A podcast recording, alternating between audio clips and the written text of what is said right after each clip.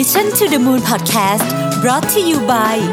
ศรีจันทร์ everyday matte lipstick เนื้อแน่น ทาง่าย พร้อมกว่าทุกสถานการณ์ สวัสดีครับ ยินดีต้อนรับเข้าสู่ Mission to the Moon Podcast นะครับ คุณอยู่กับผมรวิศ หาญอุตสาหะครับ วันนี้ episode 504 นะครับ อยากจะมาชวนคุยเรื่องของบัตเจ t หรือว่างบประมาณในส่วนที่แผนก HR เนี่ยใช้เยอะที่สุดนะครับนั่นก็คืองบประมาณ training นะฮะซึ่งเป็นงบประมาณที่จำเป็นมากด้วย แล้วก็น่าจะเป็นงบประมาณที่ก้อนใหญ่ขึ้นเรื่อยๆ หลังจากนี้ไป เหตุผลก็เพราะว่าออตอนนี้เนี่ยทุกองค์กรทราบดีว่าการรีสกิลคนนะครับการเพิ่มทักษะให้กับคนในที่ทำงาน จริงๆ ไม่ต้องพูดถึงที่ทำงานหรอกระดับประเทศเลยเนี่ยนะฮะเป็นเรื่องที่สำคัญมาก นะครับหลายประเทศเนี่ยทำกันเป็นเรื่องเป็นราวแบบจริงจัง มีการตั้งศูนย์ขึ้นมาตั้งงบประมาณอะไรออกมาเยอะแยะมากมายไก่กองไปหมดเนี่ยนะครับธุรกิจเทรนนิ่งเนี่ยจริงๆเป็นส่วนที่ธุรกิจที่ใหญ่มากนะครับแต่มันก็มีคนที่ออกมาให้ความคิดเห็นว่าเอ๊ะเราที่ลงทุนไปนี่มันคุ้มหรือเปล่านะคือบางทีอันนี้เป็นหนึ่งในอันที่วัดผลยากเหมือนกัน ผมเอาบทความมาฝากวันนี้จาก Harvard Business Review ชื่อ You Learn Best When You Learn Less นะครับซึ่งเขาพูดถึงการ เรียนทักษะใหม่ๆในที่ทำงานนี่แหละนะฮะเท้าความนิดนึงก่อนนะครับมูลค่าของการเทรนนิ่งอย่างเป็นทางการขอเน้นนะฮะคือมีการจ่ายเงินออกไปเพื่อเทรนอะไรอย่างเงี้ยในสหรัฐอเมริกาเฉพาะฝั่งเอกชนเท่านั้นนะครับฝั่งภาครัฐยังไม่นับนะฮะอยู่ที่ประมาณสัก 90,000 ล้านเหรียญสหรัฐต่อปีนะครับอันนี้คือแบบอย่างอย่างอย่างอย่างที่เน้นไปนะฮะอย่างเป็นทางการคือไอ้ไม่ไม่เป็นทางการนี่มีอีกเยอะแยะเลยนะฮะเอาอย่างเป็นทางการเนี่ย 90,000 ล้านเหรียญเฉพาะของอของอภาคเอกชนเท่านั้นนะครับ ซึ่งจะบอกว่ามันมันมันมากกว่า GDP ของประเทศ 130 ประเทศบนโลกใบนี้อีกนะฮะคือประเทศมี 130 ประเทศบนโลกใบนี้ที่มี GDP ไม่ถึงไม่ถึงเก้าหมื่นล้านเหรียญสหรัฐนะฮะ ถ้าเกิดคิดเป็นต่อคนนะครับในปี 2018เนี่ยคนออเมริกันเนี่ยนะฮะพพนักงาน เอกชนเนี่ยนะฮะใช้เงินเทรนนิ่งประมาณคนละ 1,000 เหรียญก็คือ 30,000 กว่าบาทต่อคนต่อปี ซึ่งก็ฟังดูเหมือนไม่เยอะใช่ไหมแต่ว่านี่อย่าลืมนะครับว่านี่เราหารทุกคนเลยนะฮะคือทุกคนที่อยู่ในในในในคนที่ทำงานมา ซึ่งซึ่งถ้าสมมติว่าเรามีพนักงานเช่น สมมติว่ามีพนักงาน 10,000 คน บริษัทขนาดใหญ่ที่มีพนักงาน 10,000 คนเนี่ยนี่เรากำลังพูดถึงงบประมาณปีละ ราวๆ300 ล้านบาทสำหรับเฉพาะค่าการจ่ายค่าเทรนนิ่งออกไปข้างนอกอย่างเดียวนะครับ ซึ่งเยอะเหมือนกันนะคือคือถ้ามองในมุมนี้ก็เออมันเยอะเหมือนกันทีนี้ มันก็มีข้อโต้แย้งอะพอสมควรว่าเอ๊ะไอ้เงินที่จ่ายไปนี่มันคุ้มหรือเปล่านะฮะหลายคนก็รู้สึกว่ามันไม่คุ้มอะเพราะว่าหลายครั้งเนี่ย คนไม่คุ้มเนี่ยอาจจะไม่ใช่คนไม่ไม่ใช่ไม่ใช่คนที่อนุมัติงบประมาณด้วยซ้ำมันจะเป็นคนเรียนเองแหละที่คิดรู้สึกว่ามันไม่คุ้มนะครับ ก็เพราะว่าหนึ่งคือมันวัดผลยากมากนะครับสองก็คือว่าเอ๊ะเงินที่ลงทุนไปเยอะขนาดนี้เนี่ยมันช่วยเปลี่ยนแปลงจริง ๆ ในองค์กรหรือเปล่านะฮะอันนี้อันนี้ก็อันนี้ก็ก็ก็ก็บอกว่าค่อนข้างที่จะเป็น question mark ตัวใหญ่มากนะฮะเขาก็เลยไปทำการสำรวจนะครับไปทำการสำรวจ ผู้บริหารนะฮะ1,500 คนนะครับในสหรัฐอเมริกานะครับบอกว่า 20%เนี่ยไม่รู้จริงๆว่าคือไม่รู้และไม่มีระบบในการวัดผลอะไรใดๆทั้งสิ้นในการ training ก็คือ train แบบนั้นนะฮะแล้วก็ train ไปไม่ไม่มีการ tracking ไม่มีอะไรใดๆทั้งสิ้นเลยนะ20%นะครับทั้งหมดที่ตอบคำถามเนี่ยมีแค่ 13%เท่านั้นเองที่ที่บอกว่าเออเขาสามารถตอบได้ว่าการไป training เนี่ยคุ้มหรือไม่คุ้ม นะฮะสิบสามเปอร์เซ็นต์ถือว่าน้อยมากเลยนะฮะพอไปถามตัวพนักงานนะครับหกสิบหกเปอร์เซ็นต์ตอบว่าอืม train ไปก็เท่านั้น คือส่งเขาไปเรียนนะเขาก็ไม่ได้รู้สึกว่าเขาพัฒนา skill อะไรขึ้นนะฮะหกสิบหกเปอร์เซ็นต์ของคนที่ไปเรียนเองตอบแบบนั้น ซึ่งฟังดูน่าตกใจมากเลยเนาะซึ่งมันแปลว่าระบบการ training ทั้งหมดที่มีอยู่ในวันนี้เนี่ยอาจจะต้องมานั่งคิดกันใหม่ว่าทำไมถึงไม่ค่อย work นะฮะทำไมถึงไม่ค่อย work เขาบอกว่าจริง ๆ แล้วเนี่ยมันเป็นประโยคสำคัญประโยคเดียวเลย ที่ประโยที่บริษัทส่วนใหญ่เนี่ยพลาดไป ก็คือความสำคัญของการ training ในองค์กรนะฮะหรือ reskill ในองค์กรเนี่ยมันคือ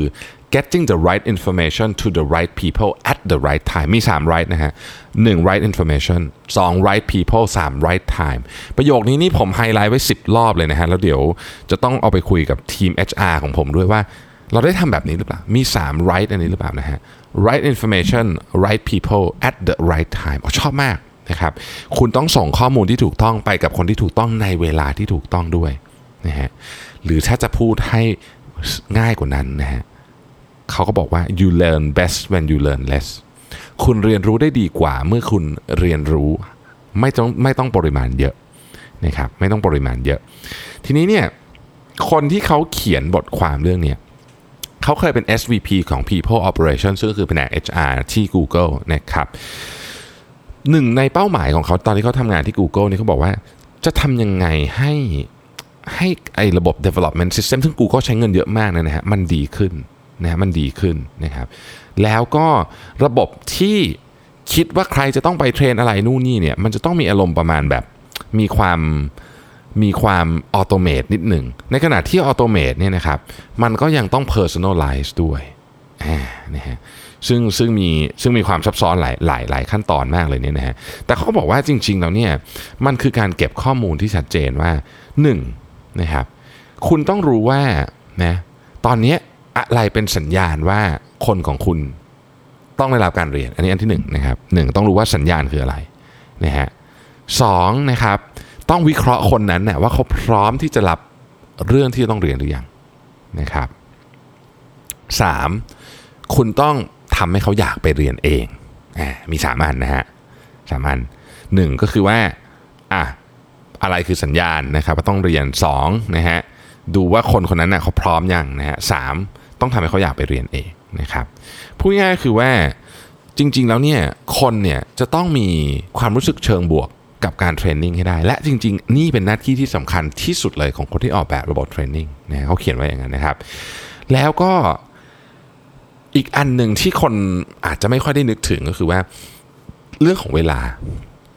เวลาที่ไปเทรนเนี่ยสิ่งที่คนไม่ชอบที่สุดจากการไปสำรวจนะครับคือตัวพนักงานไม่ชอบที่สุดเนี่ยก็คือว่ามันไปขัดจังหวะการ ทำงานปกติของเขา ดังนั้นการออกออกแบบการเทรนนิ่งจึงต้องออกแบบเพื่อไม่ให้ขัดจังหวะการทำงานปกติของคนด้วย ไม่งั้นแล้วเนี่ยคนจะคือคือประสิทธิภาพในการเรียนมันจะตกต่ำลงนะครับ ดังนั้นการออกแบบระบบทั้งหมดนะฮะเขาจึงแบ่งออกมาให้เป็นด้วยกันทั้งหมด 4 ข้อว่าจะทำยังไงให้ออกแบบระบบการเทรนนิ่งของขององค์กรให้ได้ดีที่สุด ซึ่งอันนี้ผมคิดว่า ควรต้องมาจากทั้งคือคนที่เป็น HR เนี่ยควรมีมีแนวโน้มจะเอาไปได้ใช้ใช้ได้สูงอันนี้นี่นะครับแต่ว่าคนที่เป็นคนที่จะ train เองเนี่ยก็ก็ควรจะต้องเข้าใจเรื่องนี้ด้วย เพราะในอนาคตเนี่ยการออกแบบการ training จริง ๆ มันไม่ควรจะมาจาก HR นะมันควรจะมาจากตัวแผนกแต่ละแผนกเองว่าว่า requirement คืออะไร และมันก็ไม่ควรจะมาจากหัวหน้าคนเดียวด้วยนะครับ เพราะฉะนั้นนี่คือ 4 ข้อนะฮะ ผมขออนุญาตไล่หัวข้อให้ฟังก่อนหนึ่งรอบนะครับ แล้วเดี๋ยวจะลง detail นะครับ อันแรกก็คือ keep it small นะครับ อันที่ 2 คือ make feedback a habit นะครับ3คือ provide regular reminders แล้วก็ 4 ก็คือ only invest in what works นะฮะ เราไปดูรายละเอียดกันทีละข้อนะครับ ข้อที่1 keep it small นะครับ โอเค keep it small เนี่ยเขาหมายถึงว่าเป้าหมายของของการเรียน คุณต้องมีถูกไหมเป้าหมายอยากจะเรียนเพื่ออะไรเนี่ยพยายามแบ่งมันออกมาให้เล็กก่อนนะฮะพยายามแบ่งออกมาให้เล็กก่อน ซึ่งอันนี้มันมีงานวิจัยนะครับ จาก professor Ander Erickson นะฮะเขาเป็นเอ่อ psychologist นะครับนักจิตวิทยาที่บอกว่า การที่คนเนี่ยจะสามารถเรียนรู้ทักษะ ตั้งแต่ระดับขั้นต้นไปถึงขั้น expert ได้เนี่ยนะครับสิ่งที่เขาค้นพบตรงกันก็คือ คนที่เรียนได้เร็วที่สุด จากขั้นเริ่มต้นจนถึงขั้นเอ็กซ์เพรสเนี่ยนะฮะคือคนที่เข้าใจว่าจะต้องแบ่งส่วนของการเรียนออกเป็นแต่ละอันยังไงเออคือหมายถึงว่าคือคุณจะเหมือนกับว่าคุณแบ่งบทของการเรียนเป็นนะครับ แล้วเรียนมันทีละกรุ๊ปทีละบททีละชุดนะครับแล้วจะทำแล้วจะทำยังไง นะฮะจะทำไงถึงถึงจะเข้าใจเลยว่าแค่นี้คือกำลังพอดีนะครับเขาบอกว่ามันเป็นการศึกษาถึงบุคคลแต่ละคนตั้งแต่เรื่องของการดูว่า 1. ปริมาณงานขนาดไหนที่จะใส่เข้าไปได้ แล้วมัน make sense คำว่า make sense ก็คืออ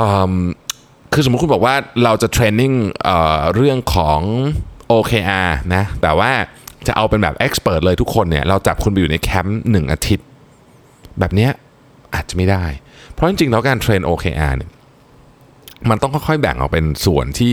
1 เข้าใจทฤษฎีก่อน 2 ลองปฏิบัติจริง 3 กลับมารีวิวกับทฤษฎีใหม่ว่าปฏิบัติจริงไปแล้วเป็นยังไงวนกลับไปกลับมาแบบนี้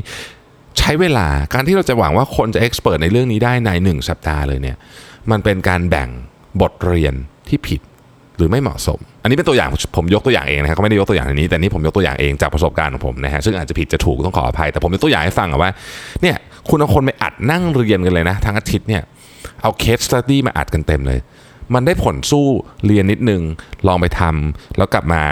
รีวิวทฤษฎีใหม่ อันเนี้ยผมว่าได้ผลมากกว่านะครับดังนั้นการแบ่งเทรนนิ่งเนี่ยต้องแบ่งออกเป็นในนี้เขาเขาเขาเขาแนะนำว่าให้แบ่งออกเป็นเอ่อ digestible pieces คือชิ้นที่ย่อยง่าย ๆนะครับ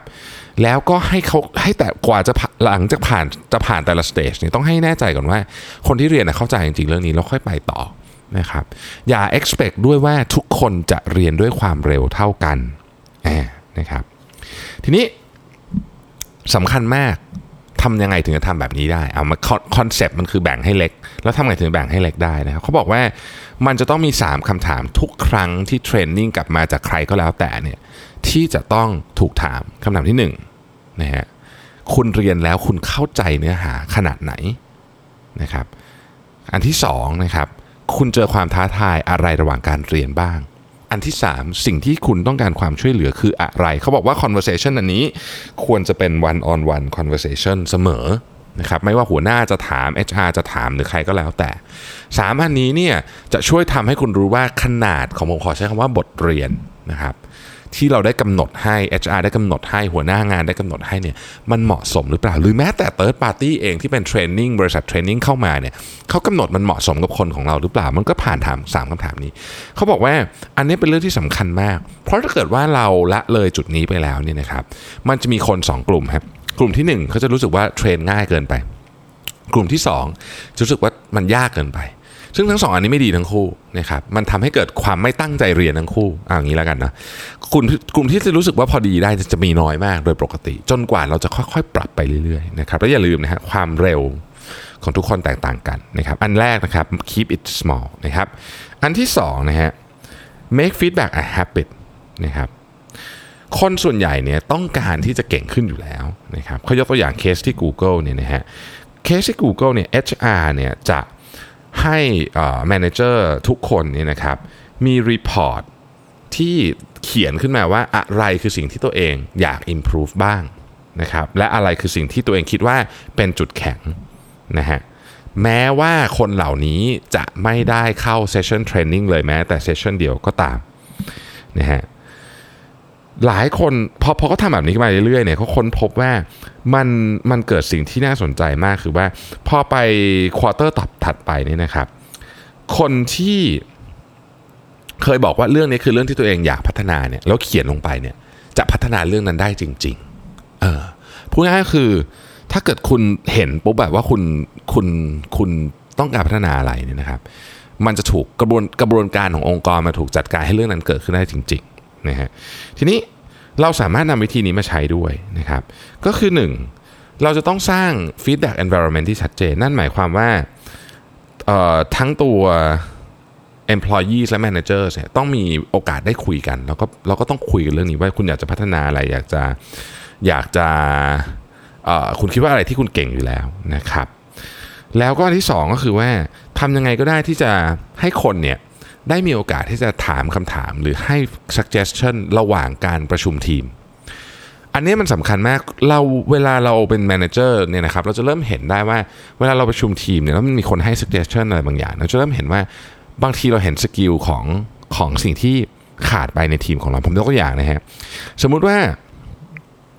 เราเราคุยกันเวลาเราคุยอย่างสมมติเขาเรียก all hands meeting อย่างเงี้ยหรือบางทีเขาเรียกว่า town hall แล้วแต่ชื่อมันชื่อไม่สำคัญเอาเป็นว่าเวลาคุณประชุมทีมใหญ่ ๆ กันเนี่ยหลายครั้งที่เราจะค้นพบว่ามันจะมีประเด็นบางประเด็นที่ถูกยกขึ้นมาบ่อยๆนะครับแล้วเราค้นพบว่าถ้าเราเห็นแพทเทิร์นของมันนะเราสามารถนำประเด็นนั้นนะมาใช้แก้ไขด้วยการเทรนนิ่งได้อาทินะครับคนอาจจะพูดถึงเอาอย่างเรื่องง่ายๆเลยเขาบอกว่าเนี่ยเขารู้สึกว่างานเอกสารที่เนี่ยยุ่งยากและซับซ้อนมากเกินไป จริง ๆ เนี่ยถ้าเกิดว่าเราวิเคราะห์ไป ถ้าเราวิเคราะห์มันมันเป็นได้สองสาเหตุใหญ่ๆหนึ่งก็คือมันยุ่งยากซับซ้อนจริงๆ ก็คือพูดง่ายคือระบบมันแย่ หรือ 2 บางทีนะครับบางคนก็รู้สึกว่าเฮ้ยฉันลงทุนกับระบบไปตั้งเยอะแยะแล้วมันจะยุ่งยากได้ไง มันเป็นเพราะว่าไอ้คำว่ายุ่งยากของเขาที่เขาบ่นกันขึ้นมาเนี่ยมันเป็นเพราะว่าเขายังใช้ tools ไม่คล่องต่างหากคนที่ ผู้บริหารหลายคนรวมถึงผมเองด้วยเนี่ยบางทีเราอยากจะให้ใช้ tools นี้เราฟังมาโอ้ย presentation มีคนมาขายนะ มีคนมาขายซอฟต์แวร์โอ้ดีมากเลยอะเจ๋งมากเลยอะถ้าเกิดว่าคนของเราใช้เนี่ยมันจะต้องแก้ปัญหา 1 2 3 4 ได้ แต่บางทีเชื่อไหมครับว่า ระบบมันแก้ได้จริงแต่มันดันไปยากตอนคนหน้างานใช้ ซึ่งผู้บริหารเองคนที่สั่งซื้อไอ้ tools นี้มาเนี่ยไม่ได้ใช้หรอกครับ ไม่ได้มีใครเข้าไปคีย์ข้อมูลจริง ๆ ปรากฏว่าบางทีมันกลายเป็นเรื่องง่าย ๆ อย่างเช่น interface มันใช้ยาก หรือเขาไม่เข้าใจ interface ว่ามันเป็น interface ที่มากับวิธีคิดของโปรแกรมเมอร์สายหนึ่งอย่างเงี้ยแต่ว่าเราในองค์กรเราอาจจะใช้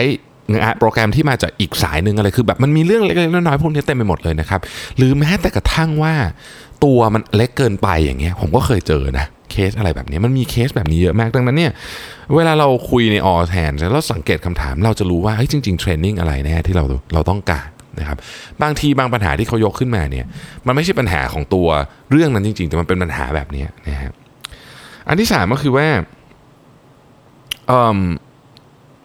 ถามต้องคอยถามคำถามเสมอๆว่า ในฐานะที่คุณเป็นตัวแทนขององค์กรเนี่ยนะครับ องค์กรจะช่วยอะไรคุณได้บ้าง ถ้าถามอยู่บ่อยๆเนี่ยตอนแรกคนอาจจะยังไม่ค่อยอยากอยากบอก แต่พอทำไปเรื่อยปุ๊บเนี่ยเราจะเริ่มเห็นว่ามันจะเริ่มเห็นแพทเทิร์นอะไรบางอย่าง ที่คนจะเริ่มอยากพูดออกมามากขึ้น นะครับอันนี้ก็คือเรื่องของ feedback make make make feedback a habit นะครับอันที่ 3 คือ provide regular reminder นะฮะการ training เนี่ยคนส่วนใหญ่ก็ยังมองว่าเป็นเรื่องที่ไม่เกี่ยวกับงานหลักของตัวเองนะครับดังนั้นเนี่ยหลายครั้งเนี่ยนะครับเราลืมเรื่องนี้ไปเลยเอาจริงนะลืมไปเลยว่าเราเนี่ยมันจะต้องหาหาความรู้ใหม่ๆนะฮะประเด็นก็คือถ้าเรา พยายามให้คนเนี่ยรู้สึกถูกกระตุ้นว่าเขาต้องถูกเขาต้องถูก reskill เขาต้องหาความรู้ใหม่โดยที่มันโดยที่กระตุ้นอาจจะอย่างอย่างที่ Google เนี่ยเขามีเขามีวิธีการกระตุ้นประมาณว่า วันนี้คุณได้ถามคำถามกับหัวหน้าคุณหรือยังหรือวันนี้คุณคิดว่างานอะไรที่คุณยังสามารถทำได้ดีขึ้น วันนี้คุณนู่นนี่อะไรหรืออย่างเนี่ยคือคำถามเนี่ยมันเป็นไม่ได้คำถามว่าวันนี้คุณอยากไปเทรนนิ่งหรือเปล่านะครับไม่ถามแบบนั้น แต่คำถามประเภทนี้มันค่อยๆ ไปกระตุ้น ทีละนิด ไปกระตุ้นคนว่าเออเฮ้ยจริง ๆ ด้วยอะฉันตกลงฉันอยากจะทำงานอะไรให้ดีขึ้นหรือเปล่า หรือว่าฉันอยากจะถามคำถามอะไรเพิ่มขึ้นหรือเปล่า แล้วคนที่เก็บข้อมูลเนี่ยเขาก็มาออกแบบงาน training นะครับอย่างในเคสของ Google เนี่ยเขาบอกว่า เฉพาะแค่การอีเมลคำถามไปไปหาคนเนี่ยเป็นเหมือนกับการกระตุ้นตลอดเวลาเนี่ยนะฮะทำให้ productivity เพิ่มขึ้นได้ 2%เลยนะ คือคือคนไป training ในสิ่งที่เขาควรจะได้รับการ train 2%ของ Google เนี่ยมันหมายถึงเงินประมาณ 400 ล้านเหรียญต่อปีนะฮะมูลค่าเฉพาะแค่นี้ระบบแค่นี้ไม่ได้มีอะไรเลยก็มีการส่งไปนะฮะตอนนี้เนี่ยผมผมเล่าให้ฟังนิดนึงกันนะวันก่อนเพิ่งคุยกับคุณแม็กซ์ CTO ของเราเนี่ยเรากำลังทำ HR bot ที่ทำหน้าที่ใครไงคือแทนที่จะส่งอีเมลเนี่ยอันนี้ยิงเข้าไปในแชทเลยนะฮะแต่ว่าเป็นเป็นบอทเพราะฉะนั้นบางทีคนเราอาจจะ มีความสุขที่คุยกับบอทมากกว่าคุยกับเจ้านายก็ได้นะบางทีผมเดี๋ยวเราต้องลองลองดูนะคือทุกอย่างมันเป็นการทดลองทั้งสิ้น แต่ผมก็คิดว่ามันก็เป็นความพยายามอย่างหนึ่งในการที่อยากจะกระตุ้นคนมากขึ้น เพื่อที่เราจะได้เก็บข้อมูลมาดีไซน์อะไรบางอย่างได้นะครับ ข้อที่4คือ only invest in what works นะอันนี้เหมือนจะดูเหมือนจะตรงไปตรงมาแต่ว่าสิ่งที่สำคัญมากเลยก็คือว่า คุณจะต้อง มีวิธีการอะไรก็ได้ที่จะประเมินให้ได้ว่า อันเนี้ยเป็นสิ่งที่ 1 คนเราต้องการจริง ๆ หรือเปล่า 2 ต่อให้คนเราต้องการเนี่ยไอ้คอสที่ส่งไปเรียนเนี่ยมันทำได้อย่างนั้นจริงๆไหม อันแรกอะไม่ค่อยยาก อันที่2เนี่ยยาก เพราะหลายครั้งเราจะพึ่งแบบประเมินนะฮะ ไอแบบประเมินที่เขาให้ติ๊กกันะนะครับ ซึ่งเอาจริงๆนะ อันนี้ผมพูดตามจริงเลยนะครับ ผมเองเวลาไปติ๊กเนี่ย ผมก็ติ๊กไปมั่วๆกันนะ คนส่วนใหญ่ก็เชื่อว่าเขาทำคล้ายๆ ผมนี่แหละน้อยคนมากที่จะเห็นคนตั้งใจทำแบบประเมินจริงๆนะครับดังนั้นเนี่ยอันนนี้ผมอาจจะพูดเหมารวมนิดนึงแต่ผมเห็นจริงๆว่าคนติ๊กแบบเร็วมาปุ๊บปุ๊บปุ๊บปุ๊บปุ๊บคือน่าจะยังแทบไม่ได้อ่านเลยนะเวลาผมผมสังเกตนะเวลาทำประเมิน เพราะฉะนั้นแบบประเมินโดยเฉพาะแบบแบบประเมินที่เราทำกันหลังจาก training เสร็จพวกนี้เนี่ยมันอาจจะเป็นตัววัดที่ไม่ดี เราต้องคิดวิธีวัดที่ดีกว่านั้น เช่นการสัมภาษณ์ สัมภาษณ์คนด้วยประเมินมาสุ่มก็ได้ random ก็ได้อะไรก็ได้คือมันจะต้องมี metrics อะไรในการวัดนะฮะพอเรามีเครื่องมือเครื่องมือพวกนี้เนี่ยเราก็จะสามารถที่จะเลือกได้ว่าอ๋อโอเค ถ้าเกิดอยากจะเข้าใจเรื่องนี้นะ ส่งไปเรียนกับคอร์สคนนี้ work ถ้าอยากจะเข้าใจประเด็นนี้นี่เรียนออนไลน์ก็ได้อะไรแบบนี้ work work เท่ากันประหยัดค่าใช้จ่ายประหยัดเวลามากกว่าอะไรอย่างนี้เป็นต้นนะครับผมทวนอีกครั้งหนึ่งนะครับสี่เรื่อง keep it small make feedback a habit provide regular reminders แล้วก็ only invest in what works นะครับอย่าลืมนะครับการ training เนี่ย เจตนาของคนออกแบบระบบ training เนี่ยดีทุกคนผมบอกเลยนะฮะทุกคือถ้าองค์กรมีนโยบายบอกโอ้เราอยากจะ train คนของเราเนี่ยอันนี้เป็นสิ่งที่ดีมากนะครับคือคือเป็นสิ่งที่ดี แต่ว่ามันไม่พอฮะมันต้อง make sure ว่าไอ้เงินที่ใส่ลงไปเนี่ยมันคือการ training ไม่ใช่ว่าการคุณมีเงินเยอะ แล้วคุณจะทำให้คนของคุณดีขึ้นได้ มันต้องมันต้องเทรนมันต้องได้ผลด้วย เพราะฉะนั้นสี่เรื่องนี้นะฮะ สี่ tips แล้วกันสี่ tips ที่ใช้นะฮะ keep it small นะครับ make feedback a habit provide regular reminders และสุดท้ายก็คือ only invest in what works จะช่วยคุณออกแบบระบบเทรนนิ่งแล้วไม่สูญเปล่าฮะเพราะเราใช้เงินปีปีหนึ่งกับเรื่องเหล่านี้เยอะมาก และจะเยอะมากขึ้นทุกปีต่อจากนี้ผมผมผมพอจะทำนายอนาคตได้เลย เพราะฉะนั้นจะใช้เงินเยอะขนาดนี้แล้ว ไม่ใช่แค่เงินอย่างเดียวนะครับ เวลาของคนของเราด้วยโอกาสที่หายไปอีกล่ะจากการที่ เทรนของที่ไม่เหมาะสมหรือเทรนแล้วของแล้วเอาไม่ได้เอามาใช้เนี่ยมันคือ productivity ทั้งสิ้นเลยนะครับดังนั้นเนี่ยให้เวลากับเรื่องนี้เยอะผมคิดว่ามันจะเป็นประเด็นสำคัญในการหนึ่งในกลยุทธ์สำคัญที่จะพัฒนาองค์กรต่อไปได้ ขอบคุณที่ติดตาม Mission to the Moon นะครับ แล้วเราพบกันใหม่ในวันพรุ่งนี้ สวัสดีครับสัสิเพราะความสดใสมีได้ทุกวัน